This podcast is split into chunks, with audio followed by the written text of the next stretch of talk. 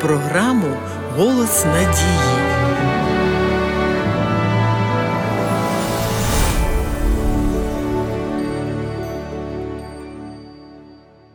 Чи можете ви собі уявити сучасну людину, яка задоволена життям і ні в чому не має потреби? Це щось з області фантастики, скажете ви. І все ж сьогодні ми знаємо деяких забезпечених людей, як ми собі їх уявляємо.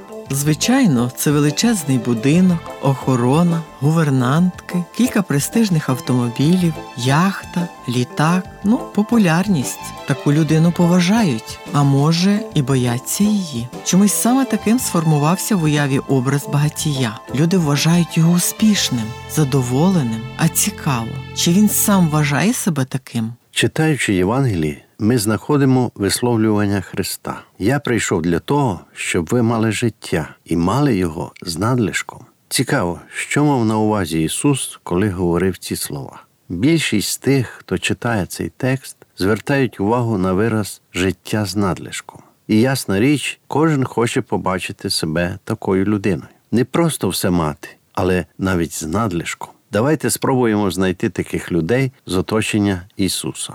Виявляється, що серед тих, хто був з Христом, ми не знаходимо жодного такого. Більше того, коли прислухаємося до слів Ісуса, то почуємо наступне. Лисиці мають нори, пташки небесні гнізда, а син людський не має де і голови прихилити. То що ж має на увазі Христос, кажучи ці слова? Для того, щоб побачити розгорнуту картину сказаного, звернемося до 10 глави Євангелія від Іоанна. Христос розповів притчу, в якій представлено двоє персонажів образ злодія та образ доброго пастиря. Зрозуміло, що злодій йде для того, щоб забрати все, що тільки зможе. А ось добрий пастир насамперед налагоджує довірчі відносини з овечками. Вони впізнають пастиря по голосу. Він знає кожну з них по імені. Вони його не бояться і довіряють йому, тому що вже багато разів випробували його доброту. Для них найкраще завжди бути поруч з добрим пастирем. За ним вони як за кам'яною стіною, і він для них все.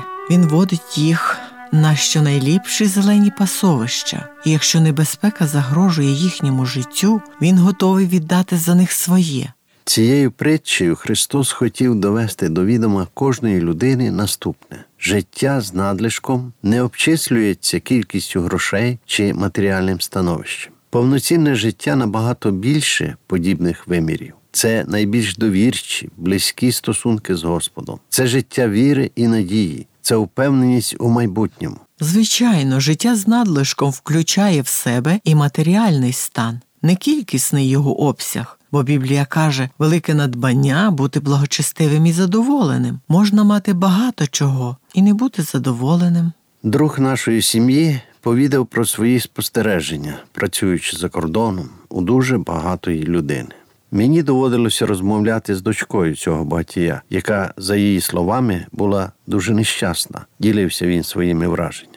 Батько щоденно на кишенькові витрати давав їй біля тисячу доларів. Ми, робочі, заробляли по 500 доларів на місяць. І я був здивований, коли почув її незадоволення життям. Але сьогодні розумію, чому такі люди нещасні.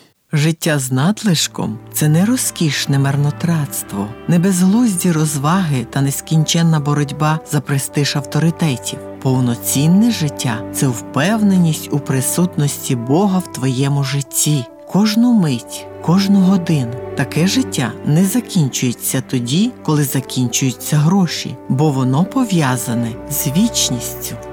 Пишіть нам на адресу Київ 0471, абонентна скринька 36, Голос Надії.